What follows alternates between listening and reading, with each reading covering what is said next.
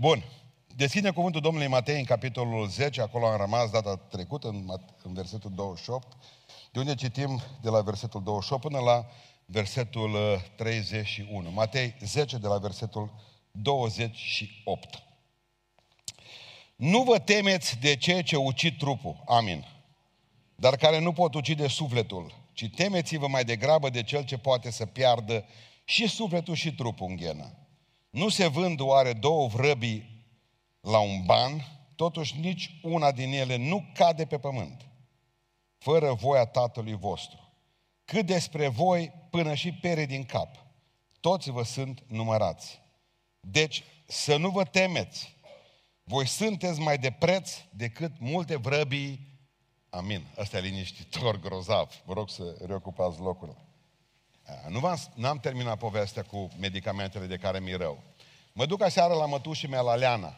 Mătușii mea a împlinit ieri 75 de ani. Mă duc cu toată familia, i-am cumpărat tort. Bun. Era și vărul meu, Adi, acolo și cu verișoara Ani. Deci el, fără să știe ce medicamente a, a, luam eu, nu mă laud că zice că și el are diabet. Zice, mă, am luat și eu niște medicamente o trei luni de zile, dar de fel nu mi-a fost bine de ele. E vorbea de, de exact de medicamente de care le luam eu. Deci eu am pornit plin de optimism aseară să mă duc și să continui, indiferent când mi-e greu de ele. Și când am venit înapoi am zis, satană, nu mă las. Și dacă zice vărul meu că le-o fă rău de ele. Dimineața iar am fu rău. Observați și m-am gândit, ce am predicat eu duminica trecută aici? N-am zis să nu vă luați după simțuri. Deci am zis, înseamnă că am simțit greșit. În clipa aia mi-a trecut. Vedeți că totul e de aici. Așa că nu mă interesează cum vă simțiți în seara aceasta. Noi toți de aici trebuie să lăudăm pe Dumnezeu. Că ajunge zile necazului. Dacă aveți, uh, spuneau frații, mă, de ce ați întârziat? Da, zice, frate, noi de dimineață cu ceasul, știi că nu, am dormit, nu, am baliza în gară, știi? Le-am spus că Eminescu zice, vedeți că uh, somnul e surusul morții. Cam să vă surâde când dormiți așa, parcă lasă că o să dormiți voi mai mult, zice. Bun. Vrăbii, câți dintre bărbați, femeile nu, nici nu mă uit, să nu cumva să am vreo surpriză. Când de bărbați, când ați fost copii, ați luat o covată, o, din asta, mă, să zic, și a spus o bucată, o lighean sau ceva, o, o bucată de lemn cam atâta legată cu ață, care ață ați dus-o până în casă, v-ați băgat sub ușe și asta așa ați văzut și după ce a spus și a vândut vrăbii. Câți?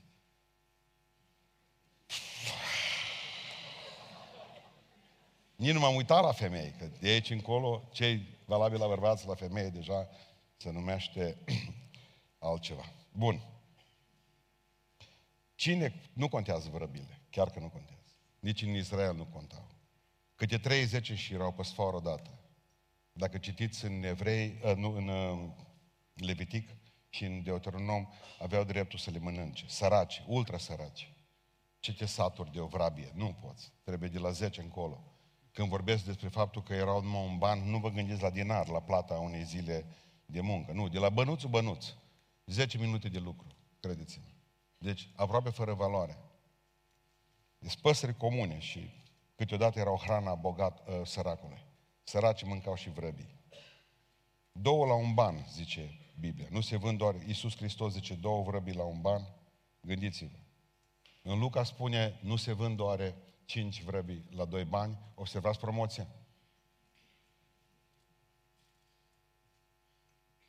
Deci, două vrăbii la un ban, trebuiau patru la doi bani, nu? Dar Domnul zice, nu, cinci la doi bani, înseamnă că una, una e de gratis. Despre vrabia aia vreau să vă vorbesc astăzi, pentru că vrei sau nu vrei, așa ești, așa sunt. Dacă avem păreri grozave despre noi, suntem vrabia aia de gratis. Și avem niște probleme extraordinare noi, toți de aici. Ne gândim, oare pasă lui Dumnezeu de o vrabie gratis?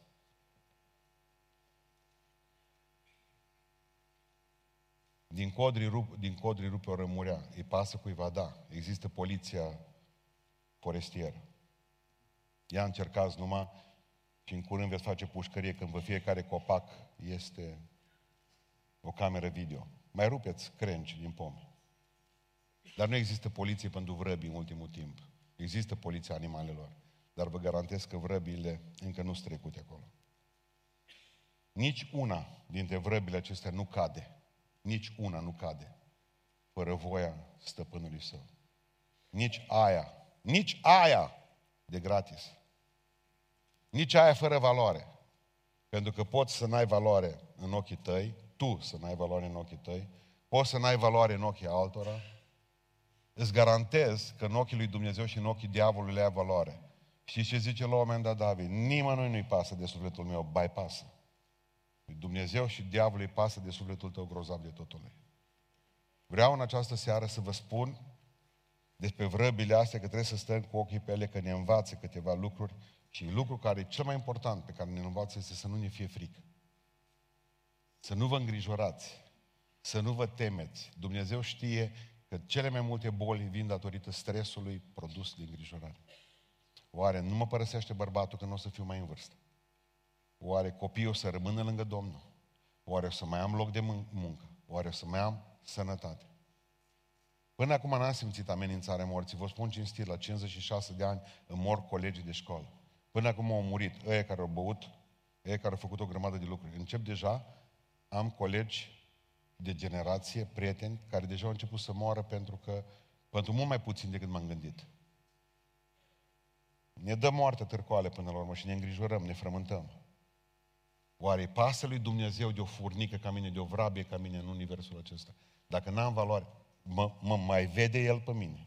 Îl mai interesează de sufletul meu. Și primul lucru pe care vreau să vi-l spun în seara aceasta este ca să nu vă fie frică. Să nu vă fie frică pentru că dacă moare trupul ăsta pe care l-am, am un suflet etern. Am, și am scris asta aici. Am zis ca să vedeți. Să nu vă fie frică că dacă vă moare trupul, trupul, aveți un suflet etern. Voi nu sunteți și noi nu suntem numai trupuri.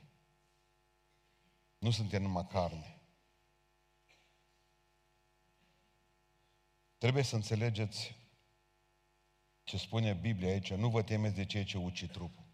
Să nu vă temeți. Dar care nu pot ucide sufletul. Ci temeți-vă mai degrabă de cel ce poate să piardă și sufletul și trupul în ghenă. Marea frământare a bisericii de la Beiuș, că nu era atunci biserica de la Oradea, era că oare nu cumva vaccinul e mortal și din punct de vedere spiritual? Și am spus nu. Și le-am dat versetul ăsta, le-am dat. Nu vă temeți de ceea ce pot ucide trupul. Poate că sunt efecte colaterale, poate că vaccinul e bun. Nu. De asta să nu vă temeți. Și dacă moare trupul acesta, nu e o problemă. Să vă gândiți că oricum murim. Că murim la 60 de ani sau la 100, dar să nu vă frământați de asta, să vă frământați că există cineva cu cât mare aici, care poate să-ți piardă și trupul și sufletul în iad, în ghenă.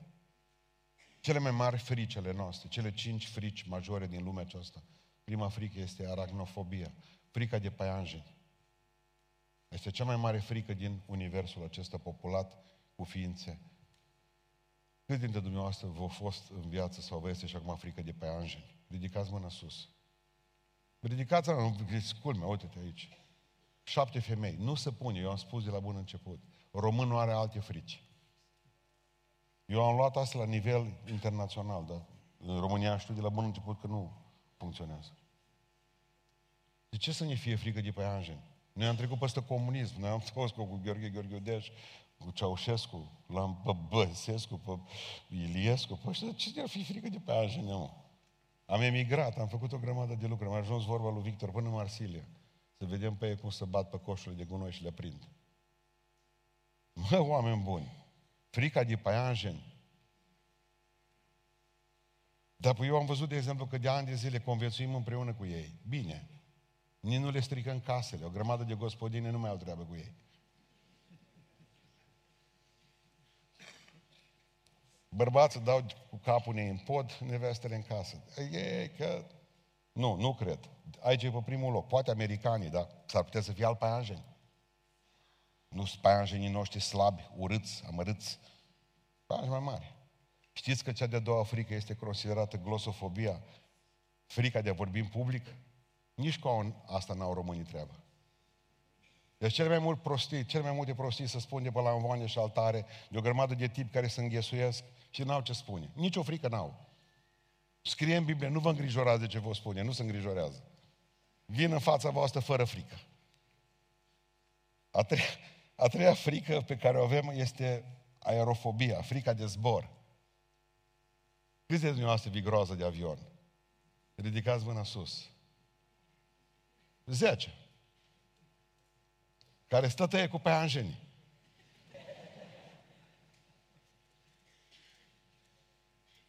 Spuneam de dimineață, când mă duc cu avionul, toată lumea își face cruce când decolăm. Când aterizăm, toată lumea aplaudă pilotul. Observați, Doamne, nu mă lăsați, zice, Doamne, mă să ajung bine. Am avut frați din biserică de la mine, după ce au scăpat venind de la Barcelona de, un, de puțină zgâlțeală, au sărutat betonul în Arad. Parcă erau musulmani la ora 5. Priți-vă. Nu, e frică de avion. Mulți nu zboară cu avionul. Asta este frica de... Avem frica de înălțime la, la alții. Acrofobia se numește, da. Frica de înălțime. Frica de spații închise, claustrofobie. Câți dintre dumneavoastră aveți frică cu claustrofobie? Nu, tot e, poftim. nu mai bine pe noi să avem toate îngrămădite, toate fricile. Uitați, o grămadă de oameni fără nicio frică. E, nu, ei au altele. Vestea bună este că voi aveți altele. Vreau să înțelegeți un lucru fantastic. Psalmul 27 spune așa de frumos. Domnul e lumina și mântuirea mea. De paianjen să mă tem eu. Domnul este lumina și mântuirea mea. De avion să mă tem eu. Domnul este lumina și mântuirea mea. Dacă mi-e frică că o să mă închidă cineva în cămară, dacă Domnul e lumina și mântuirea mea, de cine să mă tem? Ei, de multe ne temem. Pentru că s-ar putea ca Domnul să nu fie chiar lumina noastră, nici mântuirea noastră. Și atunci, lasă loc liber la frică. Vă temeți. N-ar trebui să ne fie frică și credeți-mă, că trebuie să înțelegeți că toate fricile din lumea aceasta, aproape toate au de face cu trupul ăsta. E frică de pe să nu ne înțepe, să murim. Ne frică de zbor tot pentru trup, că nu te gândești că îți plutește sufletul. În clipa aceea. Ți frică de orice pentru că să ai grijă de trup. De trup. Dar suntem mai mult decât trup, suntem suflet.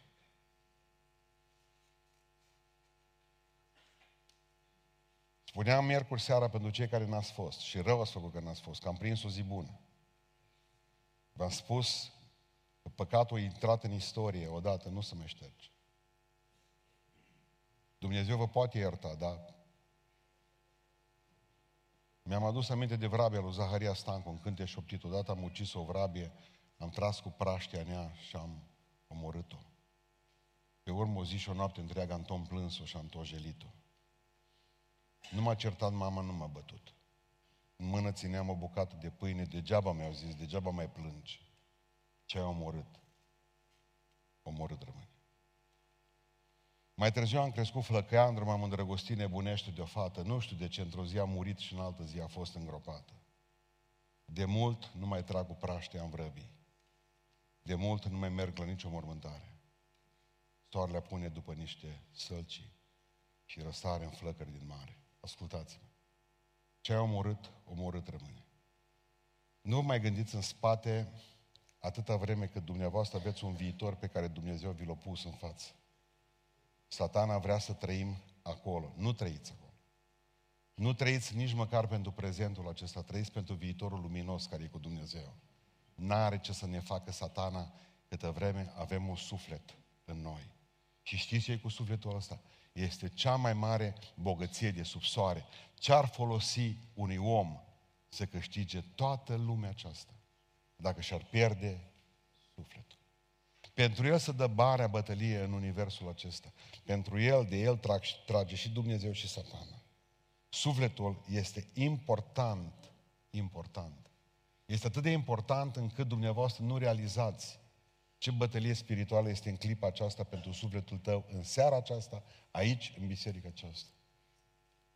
Dar zici, pastore, sufletul meu de aur, bănuțul meu de aur e murdărit.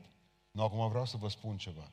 Dacă ai un cercel de aur în ureche, sau dacă ai un ban, un medalion și scapi în noroi, Zici, băi, murdării, nu mi-l mai trebuie. Asta face. Nu, ce face? Le din noroi și realizezi un lucru, că un ban de aur în noroi nu-și pierde valoarea niciodată. Vei ajunge în noroi, tu, pocăita și sfânta și sfântul, veți ajunge în noroiul diavolului de multe ori. Dar voi nu vă pierdeți valoarea, pentru că voi tot de aur rămâneți. Știți de ce? Pentru că Dumnezeu v-a dat un suflet nemuritor și sufletul acela are valoare. Și Dumnezeu vrea să vi-l spele, să vi-l curețe și să vă spună, vă pun înapoi pe drum. Pentru că aveți în voi, datorită sufletului acesta care este în voi, pentru că trupul acesta până la urmă este într-adevăr un purtător de templu și este templu, dar mai important decât templu este ce este în mijlocul acelui templu și în mijlocul acelui templu este Duhul lui Dumnezeu, sufletul vostru, partea voastră imaterială. Pentru El a murit Dumnezeu în mod S-a plătit un preț, fiindcă atât de mult a, a iubit Dumnezeu lumea aceasta, că a dat pe singurul lui Fiu ca oricine crede să nu piară, ci să aibă viață, observați, veșnică. Trupul nu-ți poate da viață veșnică. Deci primul lucru pe care l-am văzut în seara aceasta și l-am lăsat acolo să-l vedeți, nu mi-e frică, mă uit la vrăbii, dacă moare trupul, eu am un suflet etern, slăvit să fie Domnul. Al doilea lucru pe care vreau să vi-l spun, nu mi este frică, pentru că dacă Dumnezeu numără firele de păr din cap, se va ocupa și de celelalte detalii ale vieții mele. Vreau să citesc aici cât despre voi, versetul 30. Până și perii din cap, toți vă sunt numărați. Am o câțiva dintre noi, mă uit pe în sală, nici nu-i greu. Cu perii numărați din cap, o parte nu mai avem probleme. Dar, de exemplu, blondele au 145.000 de fire de păr.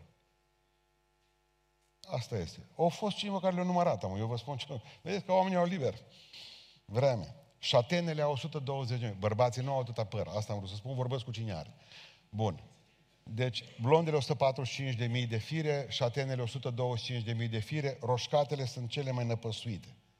Datorită faptului că au părul roșu și deja este mândrie și celelalte, doar 90.000 de fire.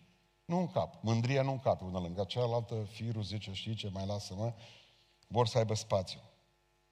Atunci, marea noastră problemă pe care o avem noi este că dacă Dumnezeu numără în fiecare zi firele de păr blond, șaten, roșcat, firele puține sau mai multe pe care le aveți, un fir de păr, când v-ați numărat ultima dată firele de păr care au plecat în chiuvetă, când v-ați pieptănat? Le-ați numărat vreodată? Nu le numără El.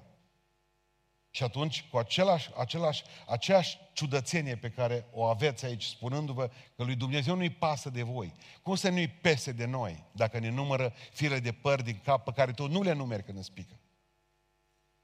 Nu faci asta nici la duș, nu o faci nici când te tragi de cap, nu o faci nici când te lovești peste frunte, nu o faci niciodată. Știți de ce? Pentru că tu o consideri pierdere de vreme. Dumnezeu nu o consideră pierdere de vreme. Păi dacă Dumnezeu se ocupă să-ți numere firele de păr din cap. Nu se va ocupa oare și de faptul că îți va da putere să termini facultatea nenorocit odată? Sau că te va ține cu o bucată de pâine până la sfârșit. Sau că vei ajunge totuși până la să-ți crești copiii sau să, să poți duce sănătatea asta chiar cu medicamentele care le iei zilnic. Nu crezi că Dumnezeu e interesat de câte bucăți de pâine pui cu margarină dimineața la școală pentru prunci, dacă El îți numără firele de păr de cap, mereu aud, lui Dumnezeu nu-i mai pasă de mine. Dumnezeu m-a uitat. Dumnezeu nu e interesat. Cum să nu fie Dumnezeu interesat de noi? Dacă ne numără firele de păr din cap, nu se va ocupa de celelalte detalii ale vieții noastre. Nu veniți și spuneți că aveți voi minte și înțelepciune. Nu avem. Nu zice, Doamne, eu mă ocup, Tu te ocupă în viața mea doar de problemele mele importante, că de cele mărunte mă ocup eu. Problemele mărunte ne omor. Corect? În fiecare zi, stres, pe lucruri mărunte. Și la ce mă gândeam zilele acestea? Citeam că noi, de exemplu, oamenii putem vedea doar șase lucruri odată, fără să numărăm. De exemplu, dacă zice mai nouă copii, nu poți să-i vezi pe toți nouă odată. trebuie să-i împarți în două grupe, mental, într-o secundă, se întâmplă, milisecundă se întâmplă toată treaba asta, să-i împarți pe grupe. Șase, șase lucruri, obiecte poți vedea odată fără să numeri. Deci dacă ai nouă prunci, trebuie să-i împarți în două cete.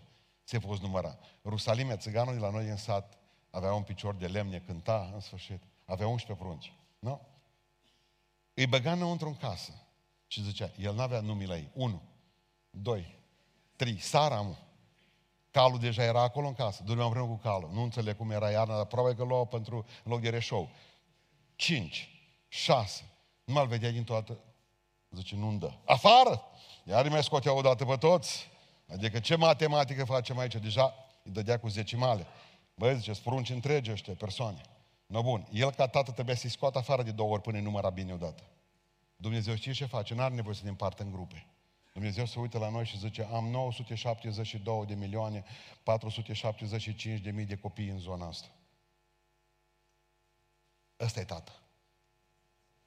Ăsta e tată. Nu ne împarte pe grupe. Numai noi ne-am împărțit. Ăla e ortodox, baptiști, pentecostali, oameni bogați, oameni săraci. Dumnezeu ne vede pe toți odată, ca și pruncii lui, și spune așa să mei pruncește. Și știu pe toți.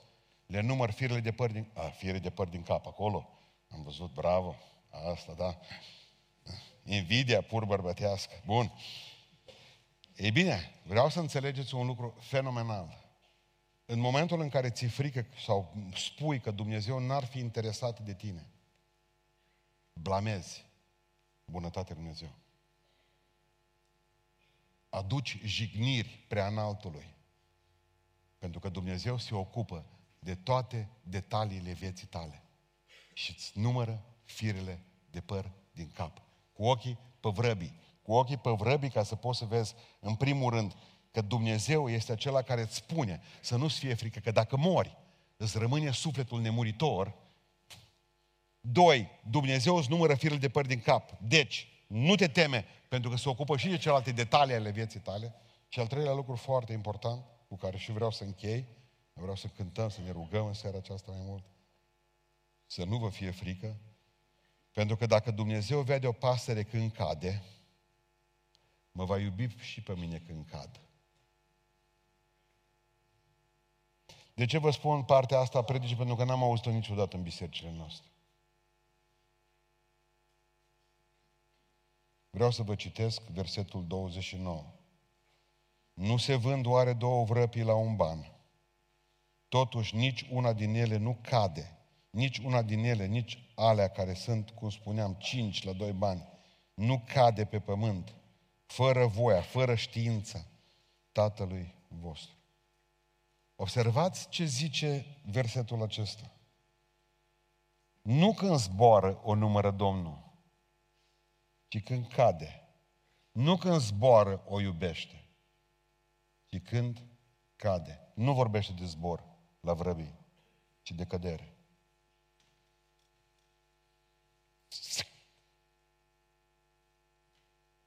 Și atunci, dacă lui îi pasă și Dumnezeu face o mormântare în cer, când aude că a picat o vrabie de frig, de foame, prinsă cu covata, dată la pisici, așa făceam cu ele, dădeam la pisici. Dacă Dumnezeu le numără și face mormântare în cer, nu i-ar păsa lui de tine, care zbura frumos prin aerul Duhului Sfânt. Și la un moment dat s-a întâmplat. Se poate întâmpla. Cine v-a vrăjit? Cine v-a mințit? Cine a băgat groază în voi? Că ea cădere e finalul. Că de fapt căderea este uitarea lui Dumnezeu în altă parte și nu spre voi. Cine? Dacă Dumnezeu numără și mormântează păsările care cad, nu se va ocupa oare de căderea ta? Nu au pene frumoase. Nu, ele nu au pene frumoase. Nu au ciripit sau încântat frumos. Nimeni nu zice, mă, eu și o vrabii să încânte. Parcă te și enervează. Credeți că sunt numărate undeva în universul acesta? Nu. Credeți-mă că să știe câți vulturi pleșuvi sunt în Africa? Da. Și credeți-mă că nu se știe câte vrăbii sunt în Africa. Da. Pentru că nu contează. La noi, la oameni, nu contează. Vulturul să treacă. De două ori am citit să văd dacă nu cumva nu-i bună de mâncat. Nu scrie în Levitic. Le puteți mânca, zice. Se sacrifică și când cad. Sunt atât de neînsemnate că sunt bune de mâncat. Cele mai frumoase păsări sunt oprite de la mâncare. Lasă că lor le ajunge atâta. Vreau să vă spun ceva pentru că Duhul Sfânt mi-a spus asta de două zile și vreau să vă spun neapărat. Dumneavoastră aveți probleme că vă gândiți că dacă a scăzut, nu o să vă mai puteți ridica niciodată pentru că Dumnezeu nu s-a uitat la căderea voastră. Nici vorba. El se uită la căderea vrăbiilor și le face mormântare. Se va uita și la noi. Vă numără firele de păr din cap, se va ocupa și de celelalte detalii ale vieții dumneavoastră. Ai un copil. Îl scoți din rotobil. Știți rotobilul? Un obiect rotund cu roți îngrozitor, care, prin care copilul merge în viteză, dând cu capul de tot felul de chestii care ies în față. Rotobilele acum, pe vremea mea, erau mai simple, pe vremea mea nu erau. Pe vremea copilor mei erau mai simple, simpluți. Acum sunt deja cu Wi-Fi, cu... au loc pentru luat masa, au piscină, au... Sunt dotate. Sistem de monitorizare, de căutare. Părinții văd tot timpul copilul cum să ducem. Deci e copilul, cu scutec. E vremea mare ca să-l muți din rotobil. Asta e mare încercare a părinților ca să-l faci independent, uitând de fapt că asta e cea mai ieftină mașină care o poți lua în viață. L-ai luat să învețe să meargă. Ești tată, îți este copil. Și îl duci. Ideea mi-a venit de la, spuneam și copilul nostru, pastorul nostru, Sandu Jula, vine cu, nu știu câte fete are, nu le-am mai numărat nicio. Dumnezeu. Vine cu una în braț astăzi, tot pretecându-mă el pe mine în spatele bisericii. Când mă uit la fată, nu știu cât are, trei ani, patru, toată era pielea dusă de pe nas. Pentru că acum învață, de obicei pun frână direct cu nasul. Să observa științific că au mâinile ocupate întotdeauna, nu pun mâinile jos. Aterizează direct în bot. Toată pielea de pe nas era dusă. O înveți, îl înveți să umble pe copil. Hai. E vremea să faci primii pași. Vezi cum merge. Ați văzut cum merge? Crăcănați. Așa. Și zici, tu tata. Te bucuri de el. Le spui la toți dușmanii. Uite că umble, băi. Ca mine umblă. Așa. Și într-o dată, el nu se duce, că normal nu pe iarbă îl poți învăța, că n-are rost. Că nu o să suporte ideea să fie învățat pe iarbă. El vrea neapărat pe, pe lângă obiecte contundente, cum ar fi ziduri, betoane, unde pietre ascuțite. De obicei se duce și când te îți faci tu poză cu dușmanii, arătând, se duce... În momentul ăla în care ai văzut că o greșit, primul lucru care îl faci, îl iei de gât, îl bați bine, bați într-o butoi de apă, scoți înapoi afară, sar cu picioarele pe el, îl duci la maică sa. Asta face, te întreb. Da sau nu? Ca părinți. Nu, nu faceți asta. Ce faceți ca părinți? Îl luați înapoi și hai că și-l săruți. Dă să sărut unde e ăsta, bă, săruți. Hai că înveți să mergi. Hai că înveți să mergi. Și încă un pas, și încă un pas, pentru că dorința ta e să-L vezi că stă pe picioarele Lui și învață să meargă. De unde vi s-a băgat în cap ideea că Dumnezeu care e Tată, Tatăl nostru care ești? De unde vi s-a băgat ideea asta în cap? Că Dumnezeu, cum ai căzut, cum sare cu picioarele pe tine?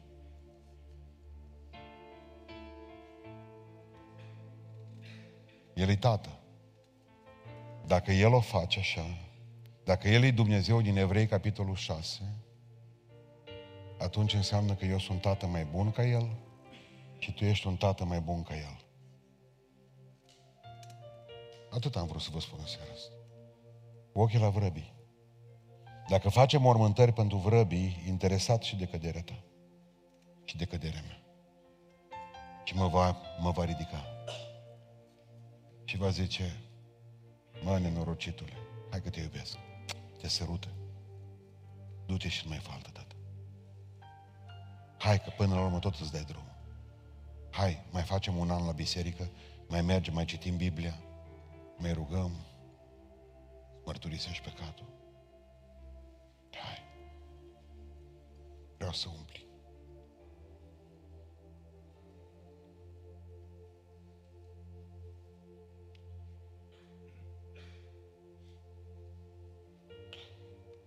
Deci așa era visul, că eram într-o biserică mică de la țară și că erau niște bănci, lavițe din acelea și că și deau pe laviță. Și am zis să ne ridicăm în picioare să citim cuvântul. Și nu s-au ridicat numai doi, cred că erau 40. Și am zis, de ce nu s-au ridicat? Când citeam Biblia. Și au zis unul dintre frați, din cei doi ridicați, pentru că nu au învățat niciodată să meargă. Pentru că le-a fost frică.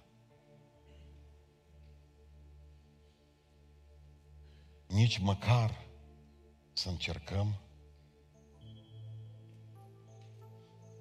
Nu avem oameni care să se lupte cu satana. Pentru că n-am învățat să mergem niciodată împotriva lui. Îi trimitem pe oameni direct la spitale de nebuni. Acolo unde îi țin în injecții. Și după ce sunt făcuți niște legume, eventual aducem câte o batistă să se roage cineva pentru ei. Când nici Hristos nu mai poate ridica. După injecții, după ce sunt dopați, după ce sunt în lumea lor, nici Hristos nu mai ridică. Nu avem putere să ne luptăm cu lumea asta întunericului, pentru că niciodată n-am stat în picioare. N-am avut curajul. Și știți de ce n-am avut curajul? De frica căderii. Dacă cădem, nicio șansă să mai stăm în picioare. Marea dilemă a bisericii unde am crescut. Marea dilema bisericii unde am crescut este aceasta, dacă nu-s botezată cu Duhul Sfânt sau botezat cu Duhul Sfânt, nu merg în rai. Dar dacă s botezat cu Duhul Sfânt și am căzut, nu mai am mântuire niciodată. Și atunci oamenii se gândeau, cum ui dintre două orele? Care e rău cel mai mic? Învățați-vă să zburați pentru numele Lui Dumnezeu. Învățați-vă să mergeți. Ridică-te și mergi. Ai un Dumnezeu care te iubește. Ai un Dumnezeu care a dat, ți-a dat un suflet nemuritor. Ai un Dumnezeu care îți numără firele de păr din cap. Ai un Dumnezeu care îți poartă de grijă în fiecare zi și când pici, te ridică. Așa să-L priviți pe Dumnezeu. De aici începe pocăința.